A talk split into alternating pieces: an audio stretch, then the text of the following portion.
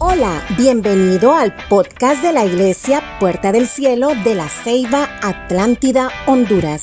Este mensaje ha sido inspirado por el Espíritu Santo como un aliento del cielo para ti, creyendo que lo mejor está por venir. Estamos en el mes de avance declarando lo que Dios va a hacer en nuestras vidas y lo que Dios está haciendo en cada momento de nosotros.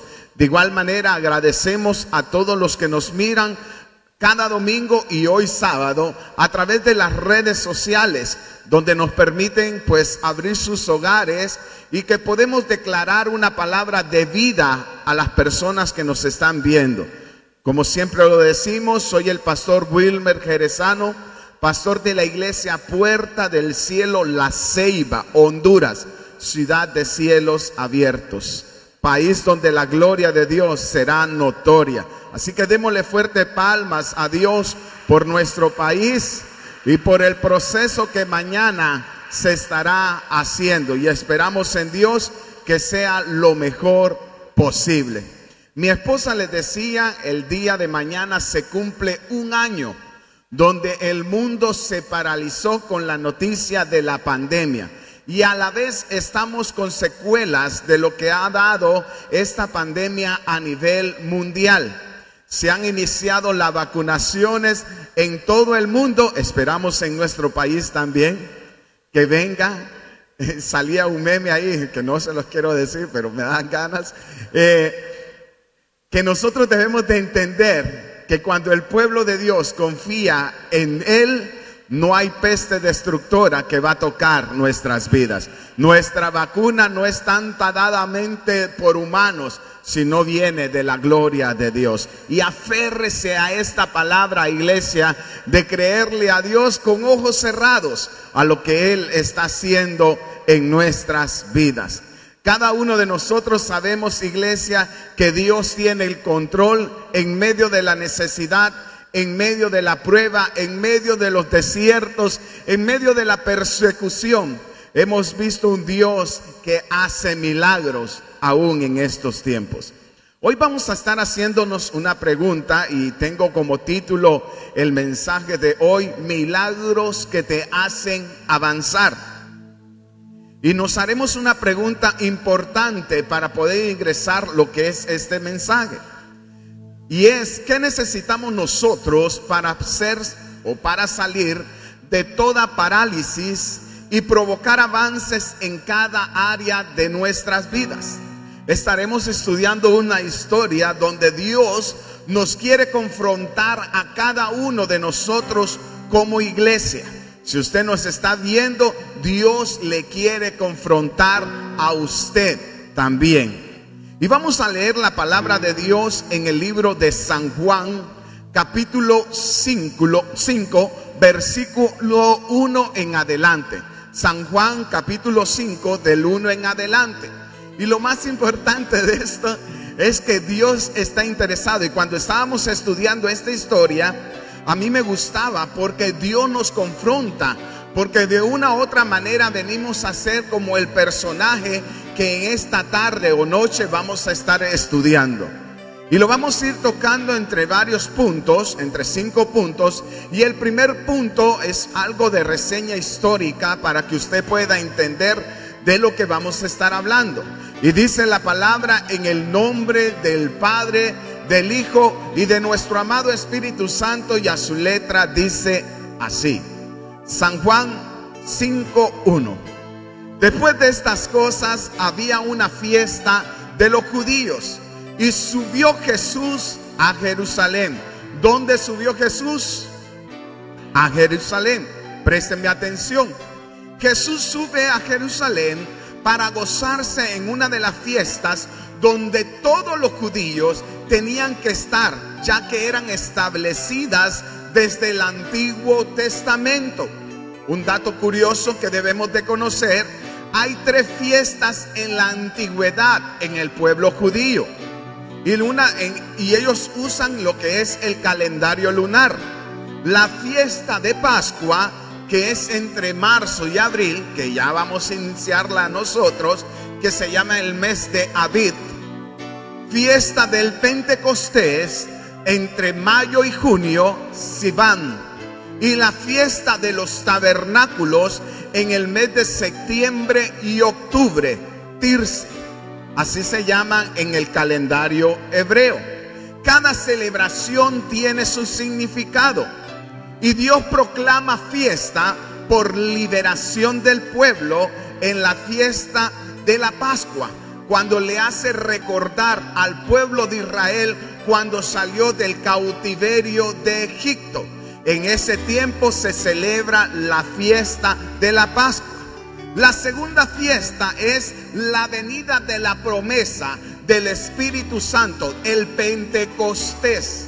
Entonces en esa fiesta se celebra en mayo y junio, es la celebración de la venida del consolador aquí en la tierra.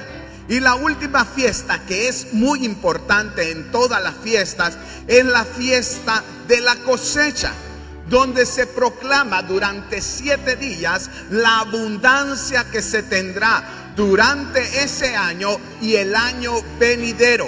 Esas son las tres fiestas que los judíos tienen la obligación de subir a Jerusalén y poderlas celebrar.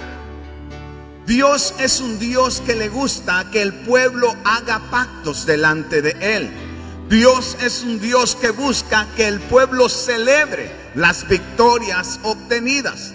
Cuando alguien está enfermo o tiene una situación difícil, el Dios que nosotros tenemos, clamamos a Él y Él nos saca victorioso, eso es un motivo de celebración.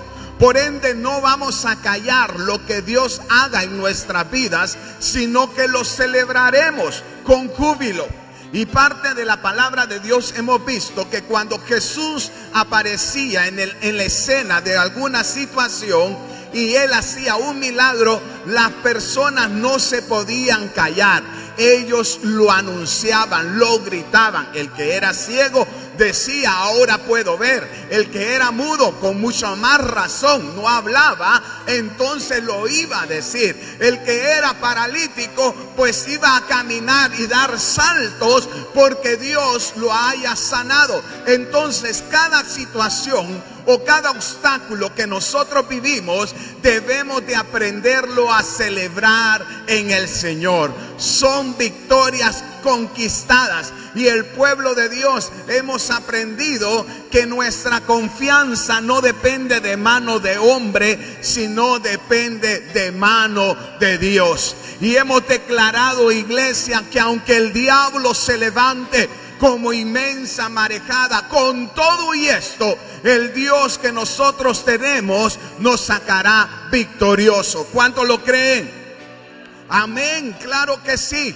Dios está interesado a que el pueblo demos alabanza. A Él le gusta la celebración. A Él le gusta que le demos gloria, ovación a Él por todas las buenas cosas que hace con nosotros. El pueblo de Dios debe de aprender que en la abundancia vamos a darle gracias a Dios y en la escasez de igual manera le daremos gracias a Él porque en los buenos y malos momentos el nombre de nuestro Señor será bendito. Y dice el Salmo 30, 11, has cambiado mi lamento en danza, me has quitado el luto, me has vestido de fiesta. Por tanto a ti cantaré gloria mía y nunca estaré callado. La alabanza es la máxima expresión del júbilo que Dios nos da por las victorias conquistadas. Y usted lo puede ver cuando el pueblo de Israel se enfrentaba delante de los filisteos y todo aquel que venía en contra de ellos. Dios le daba estrategias y lo primero que Dios usaba eran sonidos de címbalos, sonidos de trompetas cánticos de alabanza para enfrentarse al enemigo. Así que iglesia, que cuando haya una opresión del diablo, que cuando haya un momento de escasez, que cuando haya un momento de enfermedad, Dios nos ha dado la alabanza para poder celebrar. El diablo va a tener que huir cuando el pueblo empieza a alabar La presencia de Dios se va a derramar cuando el pueblo empiece a declarar lo que Él está haciendo en nuestra vida. Porque no puede estar triste un corazón que alaba a Cristo. El gozo del Señor es nuestra fortaleza. Así que no callaremos, sino anunciaremos. Seremos como becerros de la manada que saltaremos de collado en collado y diremos grandes cosas a eso Jehová con nosotros y nos alegraremos. Aleluya. Dele palmas al Señor. Claro que sí, iglesia. La mayoría tenemos una actitud bien rara. Cuando nosotros venimos a la iglesia, si usted viene a la iglesia, usted sabe que a la iglesia hay un tiempo de alabanza, hay un tiempo de adoración, hay un tiempo de dar ofrenda, hay un tiempo de escuchar la palabra de Dios. Pero cuando usted viene a la iglesia y en vez de dar alabanza, da quejabanza, que por todo se está quejando, que por todo está murmurando usted. Allá viene la hermana Maribel con lo mismo. El mismo cántico. Llevamos ya cuatro domingos o un mes completo o dos meses con la misma alabanza. Hermano, es la misma alabanza y usted no la canta. Es una declaración de fe y de gozo y usted no lo canta. El venir a la iglesia no solamente es repetir una alabanza, es apropiarnos de la alabanza, creer lo que cantamos, vivir lo que estamos cantando y cuando lo estamos cantando van a suceder, milagros en el proceso que lo estemos haciendo. Así que iglesia, si hay alguien triste en medio del pueblo que dice, cante alabanza. A Dios le encanta la alabanza. A Dios le encanta un pueblo que adora. Que cuando el diablo te quiera poner desánimo, usted ponga los coritos y ese espíritu inmundo que quiere tocar su vida va a tener que salir de donde está. Porque donde está la presencia de Dios no hay atadura, no hay demonio, no hay principado que se quiera levantar en contra de usted. Porque la unción de Dios rompe el yugo. Yo soy libre. ¿Cuántos aquí son libres? ¿Cuántos pueden decir yo soy libre? Yo soy libre porque cuando hay libertad de Dios yo puedo gritar, yo puedo saltar, yo puedo cantar, yo puedo danzar porque la presencia de Dios nos da libertad. Y si nosotros lo conocemos a Él verdaderamente, seremos libres. Yo no sé cómo usted ha vivido estos días. Si esta pandemia en vez de activarlo lo ha paralizado. Si esta pandemia en vez de verla como un propósito o una excusa que Dios va a usar para bendecirle, usted se ha empezado a quejar. Doble rodillas.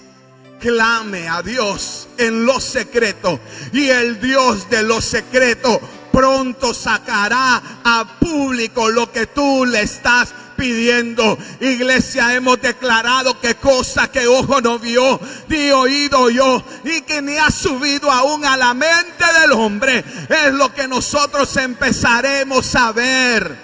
Tiempo de milagros, tiempo de visitación en esta casa. El domingo pasado lo estábamos predicando, iglesia hay procesos en nuestras vidas que nos ayudan a crecer, pero también hay procesos que detienen la bendición de Dios.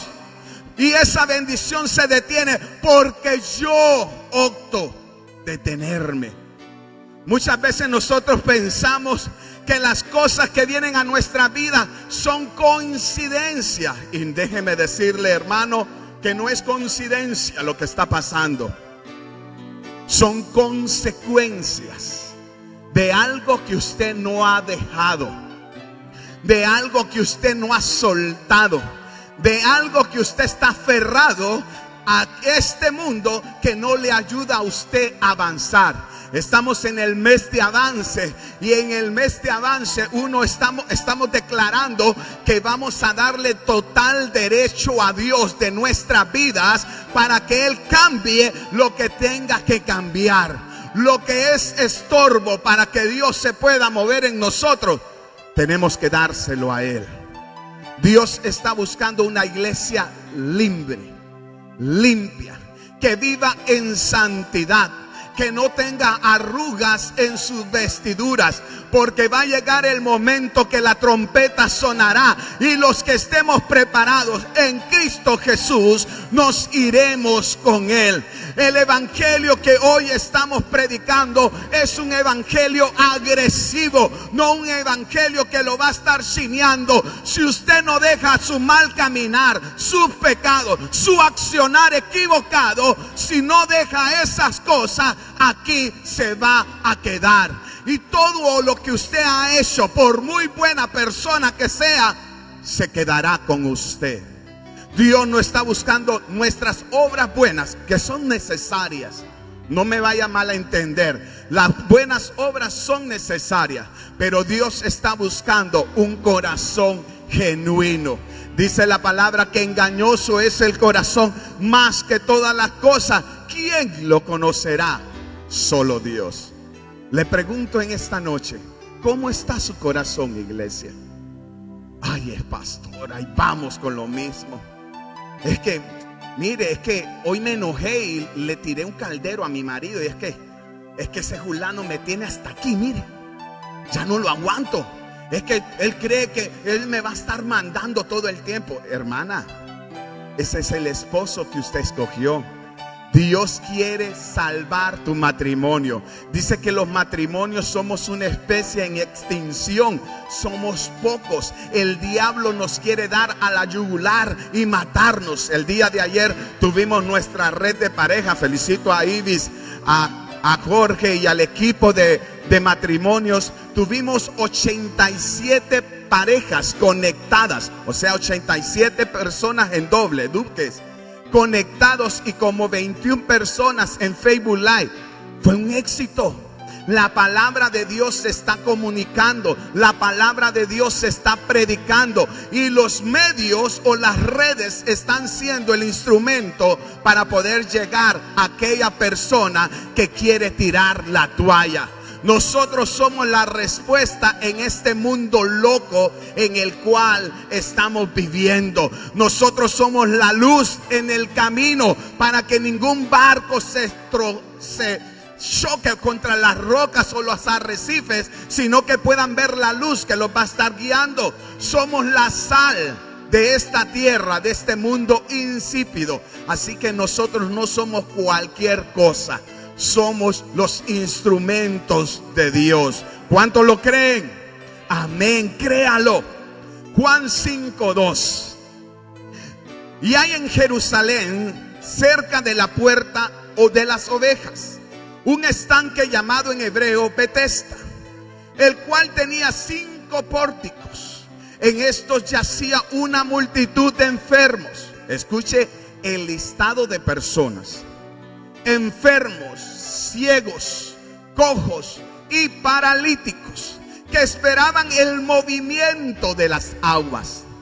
El nombre del estanque de Texta significa casa de olivos o también es traducido como casa de misericordia.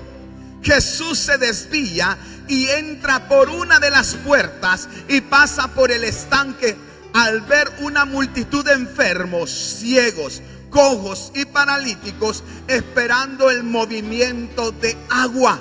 Piense esto, iglesia. Todo movimiento se inicia al dar el primer paso.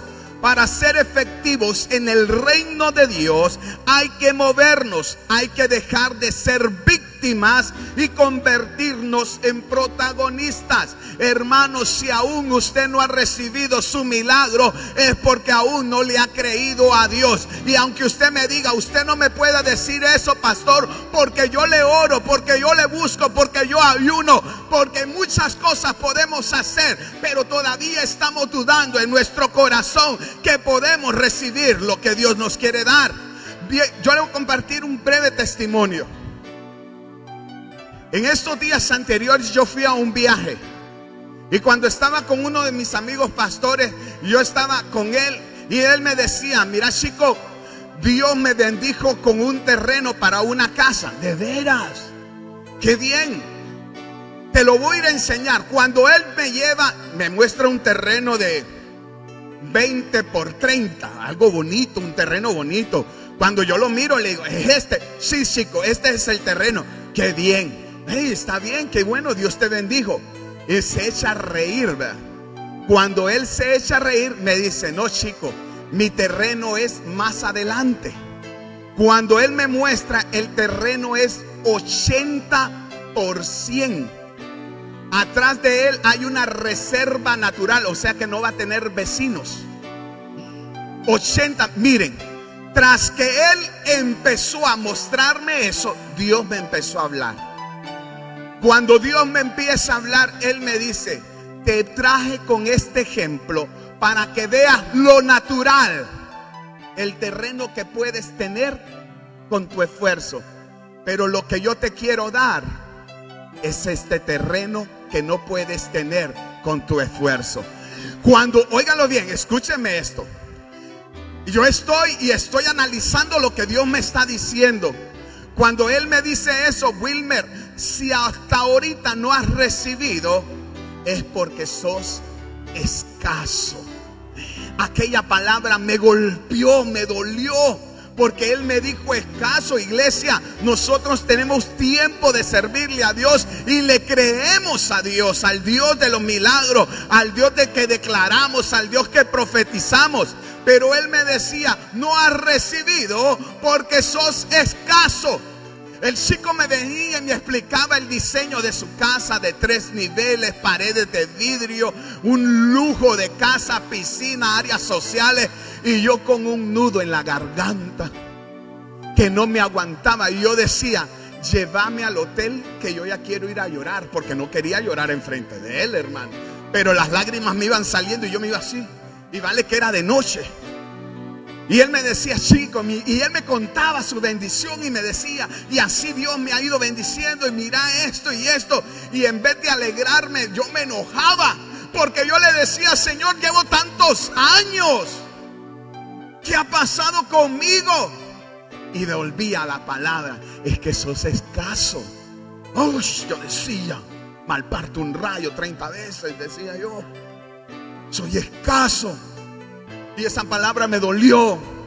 Porque hubo una vez un maestro que dijo, ustedes nunca van a llegar a hacer nada, ustedes van a ser mediocre. Otra palabra que detesto yo, mediocre. Y esta palabra cuando me dijeron escaso tampoco me gustó, porque me la dijo él. Cuando yo llego al hotel donde estábamos, a la cabaña, eh, me siento con mi esposa y estábamos con mis hijas y, y empiezo a compartirle. Fíjense que Dios me habló y me dijo esto, esto. Y yo me puse a llorar, a llorar. Y decía una de mis hijas, mamá, mamá, ¿por qué no vas a consolar a, tu, a mi papá para que, para que él se sienta con fuerza? Y mi esposa termina diciendo, no, porque el trato es de Dios con él. Y yo decía, ¿qué ayuda me estaba dando? decía yo. Me sentía mal, me sentía avergonzado me sentía humillado, me sentía que me habían dado en la cara. El día lunes me dice el Señor, muévete a buscar una casa, no una casa en la cual tú puedes pagar, porque entonces no vas a ver mi gloria. Muévete a buscar una casa donde tú no puedes pagar, porque yo la voy a pagar. Miren, mi esposa es bien calculadora con números. Ella empieza como Felipe, ta, no vamos a salir. Pues, y ella me sacaba la Biblia, que aquel que quiere edificar una torre, si no tiene cómo hacerla, para que no pase vergüenza. yo decía en mi mente, ah, ya ves. Así que no puedo tener una casa bonita. No, no, no, no, yo voy a tener lo que yo puedo. Y Dios me decía, escaso. Uy, yo decía, escaso. Y vuelve este hombre a decirme. Y yo me fui a donde un líder de la casa. Y Dios empezó a hacer un sinfín de cosas. Más adelante yo le voy a compartir bien la bendición. Esta va a ser una serie para que usted venga el otro domingo y se la espere, ¿ok? Hermanos, No los entiendo, pero les entretiene mucho ok, cuando esta persona me dice, mire, hay un lugar que me gusta en una cierta área, no le voy a dar publicidad. El hermano viene, me mira, me mira en el buró, opto para tener una buena cantidad de préstamo. El hermano viene y me da las opciones y me dice, pastor, yo tengo esta opción, vamos a verla. En el mismo día, la tierra valía, óigalo bien, humanamente 3.2 millones. Yo dije, no puedo pagarla. Puede ser muy chula la casa, pero no puedo. Se dio después la misma casa en 2.6. Algo así. 2.3 o 2.6. Tampoco puedo pagarla, Señor. Luego 1.8. Porque era una permuta, había que ofrecer. Y yo le decía, no puedo pagarla. Y me decía en una voz, escaso, escaso. Qué horrible, hermano, vivir con eso. Escaso. Y yo decía, no puedo. 1.6, esa es la propuesta. Y el hermano nos decía, esa es la propuesta. Y por eso en la noche nos vamos a orar. Y estamos orando y Dios nos dice, no, ofrezcan 1.5. Cuando vamos y ofrecemos el 1.5,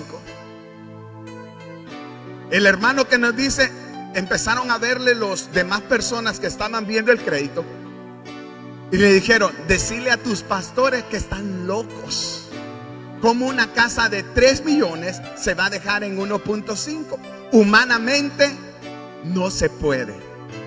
Mi hermano la metió la solicitud a las 10 de la mañana, podamos decir esa hora.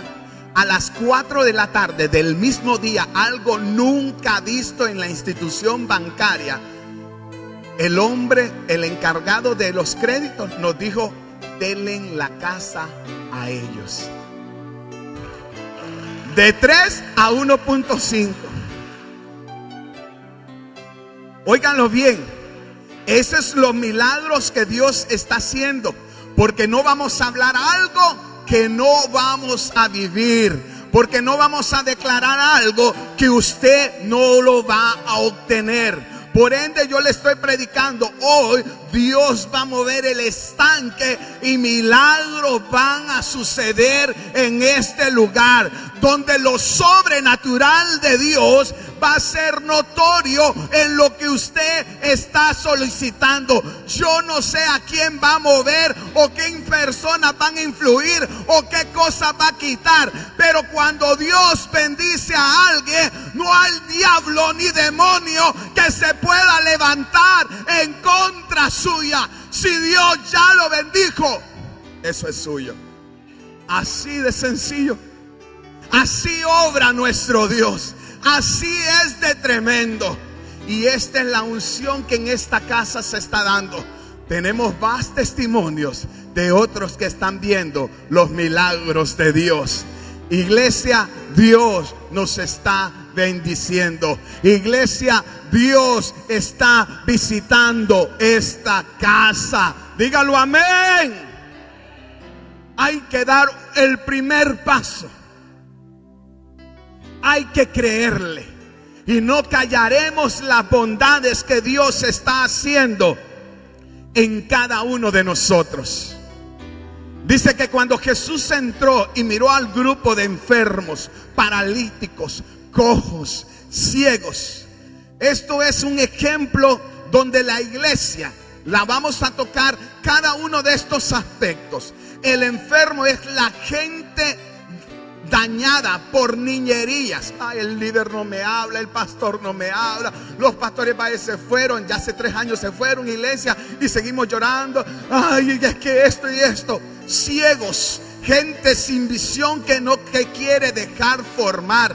Iglesia, si usted está pasando un problema, una situación, si usted tiene célula o lo tienen en una célula, nos es más fácil poderle ayudar. Déjese formar a través de, de cada uno de nuestros líderes. Cojo, gente que cojea por el pecado que no quiere dejar. Ay, es que pastor, es que el mundo me atrae, es que yo soy débil, la carne me sigue y es que el pecado me sigue. Todo el tiempo lo va a seguir porque usted no toma la decisión de seguir a Jesús. Hay de cambiar nuestra manera de pensar y de actuar. Paralítico, gente paralizada por el conocimiento, por la murmuración o el desánimo. Iglesia, Dios nos está llamando para que avancemos. Iglesia, Dios quiere sanarnos a nosotros primero para poder ser el instrumento que Él usará para bendecir a otras personas. Dice en San Juan 7:38, el que cree en mí, como dice la escritura, de su interior correrán ríos de agua viva. O sea, hermano, que de nuestro interior van a salir corrientes que vamos a declarar vida. Cuando el agua es estancada, el agua hiede. Por ende hay que quitar todo aquello que impida que la mano de Dios se pueda mover. Usted va a decir, es que pastor cuesta dejar. Si alguien me dañó mi corazón, me cuesta perdonar. Y habíamos leído los la semana pasada, el domingo pasado, en Gálatas 5, manifiestas son las obras de la carne. Y entre esas manifestaciones de la carne estaban los celos, las contiendas, los pleitos, cada una de estas cosas que son mínimas, que aparentemente no hacen daño al ser humano, pero cuando nosotros las tenemos en nuestro interior, si no nos despojamos de ella, nos hacen crecer raíces de amargura. Y cuando hay una raíz en nuestro interior, Dios no se puede mover. Y si hay una situación ahora en su vida que usted no se lo ha entregado a Dios, yo le digo, entrégueselo. Porque Dios nos quiere llevar a otro nivel espiritual. Dios nos quiere sumergir en sus aguas y cuando estemos sumergiéndonos en nuestras aguas, en el agua del Espíritu de Dios, nosotros vamos a caminar en la libertad de Él. Juan 5:4 dice, porque un ángel descendía de tiempo en tiempo al estanque, un ángel, y agitaba el agua y el primero que descendía al estanque después del movimiento del agua quedaba sano de cualquier enfermedad que tenía o tuviese. Y había allí un hombre que hacía 38 años que estaba enfermo. El tiempo se va volando. 38 años llevaba este hombre esperando el movimiento de las aguas, pero nunca logró ingresar a ella, porque había otros que corrían más ligero, ya que él era paralítico. Cuando él tenía la intención de moverse, otro le comía el mandado y se metía al agua. 38 años. ¿Se imagina cómo estaba esa persona? ¿Cómo estaban sus sentimientos? Viendo que la persona que se metía al estanque era sanada y él todavía tenía que estar ahí arrastrado, postrado, hambriando, sudando, recibiendo agua, sol, qué sé yo. Y él no miraba su milagro. Estaba ahí, ya yo creo que ni podía ir a hacer sus necesidades. Llegué aquel hombre, un hombre lleno de miseria, un hombre escaso porque no podía recibir el milagro de su sanidad. Era un hombre que no podía ver o no tenía la capacidad de moverse ligero. Muchos de nosotros tenemos un sueño y un anhelo o una esperanza de algo para, poder avanzar. Y cuando vemos un obstáculo, nos desistimos. No queremos luchar. No queremos ver los resultados o no tenemos los resultados que esperamos y nos damos por vencidos. Yo le digo en esta noche, no abandone su sueño, no abandone sus anhelos. Nuestro Dios, el Dios que le predico en esta noche, es tal que hasta los más pequeños caprichos Él le empezará a conceder. Él no se olvida de los pactos, Él no se olvida del clamor y la oración que usted ha hecho el Dios que nosotros tenemos traerá respuesta a su petición, a su clamor, a su necesidad en medio de los tiempos. Aleluya. Muchos esperan que Dios repita la misma experiencia cuando la rutina es lo opuesto al mover de Dios. Como Dios te resolvió esta vez, no quiere decir que mañana lo va a hacer de la misma manera. Dios detesta la rutina y sus misericordias son nuevas cada mañana. Por ende, si Dios te va a sorprender, lo va a hacer de otra manera. Como Él trata conmigo, no lo hace contigo. Él tiene un trato especial con cada uno de nosotros.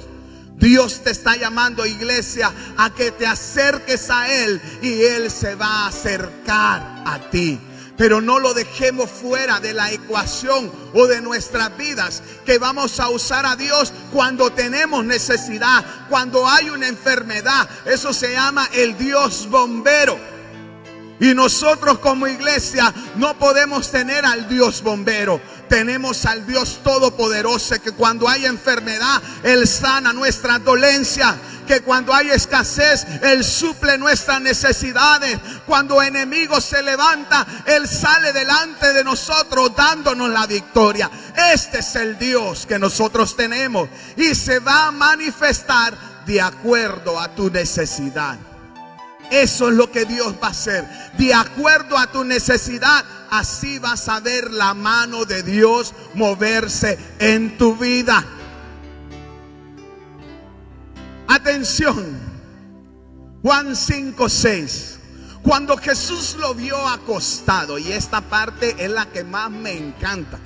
Yo lo leía y Dios me tocaba mi corazón. Cuando Jesús lo vio acostado y supo que llevaba mucho tiempo así, le dijo, ¿quieres ser sano? Señor, le respondió el enfermo, no tengo quien me meta al estanque cuando se agita el agua y entre tanto yo voy, otro desciende antes que yo. Dígale al que tiene a su lado, escucha esto, dígaselo.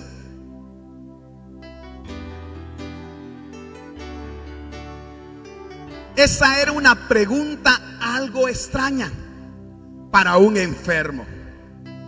Un paralítico no podía caminar y Jesús viene y le pregunta algo absurdo en el momento, ¿cierto? Esto era algo ilógico. ¿Quieres ser sano? Por supuesto que él quería ser sano, pero el Señor le hizo una pregunta por dos motivos y présteme atención por estos dos motivos. Cuando estábamos estudiando nos quedábamos boca. En primer lugar, quería Jesús producir esperanza en el hombre. Su caso era desesperado, 38 años. Y creemos que esa luz de esperanza se había alejado de su vida. O sea, Dios llamó su atención tocando su condición para generar lo que Dios le iba a dar. Le dijo, ¿estás enfermo? Claro. ¿Quieres ser sano? Obvio que sí. La segundo, en segundo lugar, era el motivo más importante que el primero. Jesús quería que este hombre apartara sus ojos del estanque. Óigalo bien. ¿Dónde estaba depositada la fe del paralítico? En el estanque. O sea que Jesús le estaba hablando y el paralítico nunca despegó los ojos del estanque. A la vez yo creo que el paralítico Jesús le hablaba y le decía en su adentro, quítate, que me vas a quitar el impulso si se mete, si viene el ángel, me vas a estorbar. Pero Jesús quería llamar la atención. Jesús quería que él lo viera para poder operar un milagro en él. El estanque es la dependencia de algo o de alguien, un negocio, una situación familiar, todo aquello que te robe la atención de Dios es un estanque. Jesús quería que le mirara a él. Creemos que este hombre nunca se había fijado en nadie que se había acercado junto a él. Nunca miró a ninguna otra parte. Con esa pregunta quiso llamar su atención y le dijo, ¿quieres recobrar tu salud? Ahora es cuando el Señor le pregunta, si de veras quieres ser sano, creemos que aquel hombre naturalmente reaccionó con una mirada y expresaba su sorpresa. Cuando hay esperanza, cuando todo está al lado o se ha dado por vencido, llega y aparece en el escenario el único que produce milagros, que es Jesús. La frustración de tantos años llegó a su fin porque Jesús llegó a ese lugar. El problema de muchos hoy en día es que estamos oyendo, pero no estamos prestando atención. Yo le estoy diciendo en esta noche que Él te va a bendecir y pocos están creyendo lo que Dios les quiere dar. Y como yo no le vengo a predicar a todo mundo, le vengo a predicar al que cree que Dios le va a bendecir, empezará a ver resultados. No solamente es oír lo que digo, sino prestar atención a lo que nosotros estamos declarando en esta palabra. Yo le pido iglesia que levante su mano derecha en esta noche y escuche esta palabra tómela, apropiese. Dice Deuteronomio 39, el Señor tu Dios te hará prosperar en todo lo que hagas con tus manos.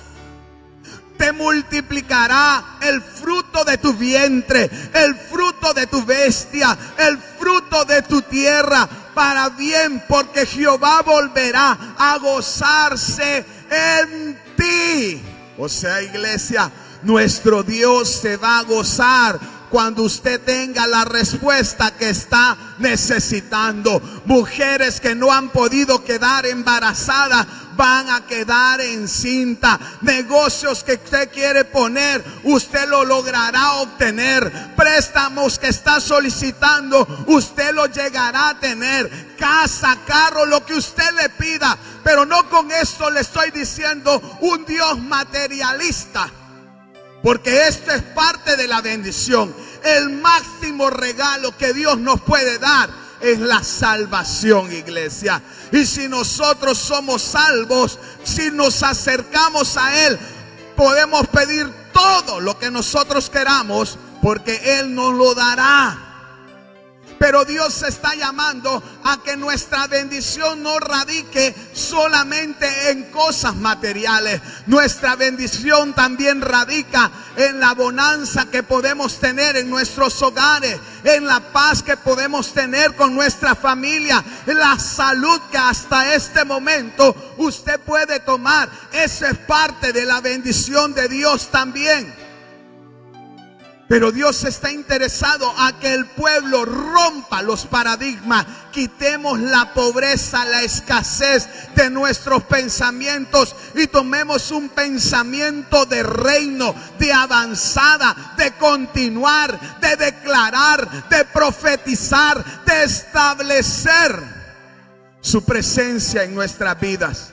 Dios nos va a usar de una manera sobrenatural aún ni nosotros nos imaginamos hacia dónde Dios nos llevará y seremos el canal de bendición para que muchos se acerquen a Cristo. Dele fuerte palmas a Él, iglesia.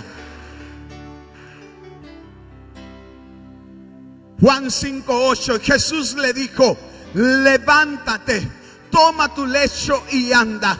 Y al instante aquel hombre fue sanado y tomó su lecho y anduvo. Y era el día de reposo. Es que para nuestro amado las leyes humanas no son límites para bendecirte. Cuando el hombre dice no, mi Dios dice sí. Cuando el hombre dice no lo lograrás, el Dios que nosotros tenemos se luce dándote lo que pedimos. Cuando alguien te dice o el médico te dice con tu diagnóstico, no tendrás solución, no se va a sanar, no lo logrará. El que tiene la última palabra es Dios. Si a Él le place, no solamente vas a vivir los tres meses que los médicos dicen todo el tiempo, tú vivirás y tendrás largura de días y alabarás a Dios en todo tiempo. Porque nuestra dependencia no viene de diagnósticos, ni de resultados, ni de palabras de hombre. Viene de la mano gloriosa de nuestro Dios. Así que dele fuerte palma al Dios que nosotros tenemos, iglesia. No basta solo con recibir la palabra. En el reino de Dios toda palabra demanda una acción la cual siempre tiene una reacción para avanzar. No es una opción, sino una obligación. Lo que Dios nos quiere dar a entender, iglesia, que en lo que Dios nos ha dado, lo que Dios nos ha delegado, debemos de cuidar. Dios nos ha puesto grupos de crecimiento en cualquier momento. Nos ha dado células en cualquier momento. Tenemos campus en cualquier momento. Pero muchos de nosotros dejamos cualquiera de estas cosas por nuestro tiempo. Y Dios te está llamando, iglesia, para que vuelvas y cumplas el llamado que Él te ha dado. Muchos pueden decir, mire, es que pastor, es que a mí me da pena hablar. Es que yo no sé hablar. Es que cuando me ponen a, predicar o a hablar o a orar, me tiemblan los pies. Suenan mis rodillas. Iglesia, Dice que tú te vas a parar y Dios te va a dar las palabras que tú necesitas hablar. Y Él es el que te va a respaldar en todo lo que tú vas a hacer. Y para finalizar, el verso 14 dice que Jesús lo sanó. Pero como había tanta gente y lo estaban persiguiendo a Jesús, no se había dado cuenta el paralítico quién era el que lo había sanado. Después de eso lo halló en el templo Jesús y le dijo, has sido sanado, no peques más para que no suceda algo peor. Lo que realmente sucedió fue esto, hermanos. El Señor sanó físicamente en el estanque de Bethesda al paralítico. Pero cuando se lo encontró en el templo, Dios le sanó el alma. El pecado había causado enfermedad en aquel hombre recibió primero un cuerpo sano y luego una alma sana. Este hombre realmente llegó a conocer quién era Jesús. Este paralítico esperaba, esperaba, esperaba, vigilando el agua, pero un día pasó por ahí Jesús, el Cordero de Dios, y le vio.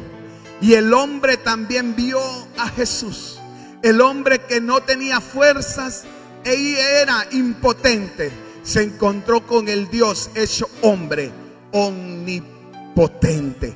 No hay nada imposible para Dios.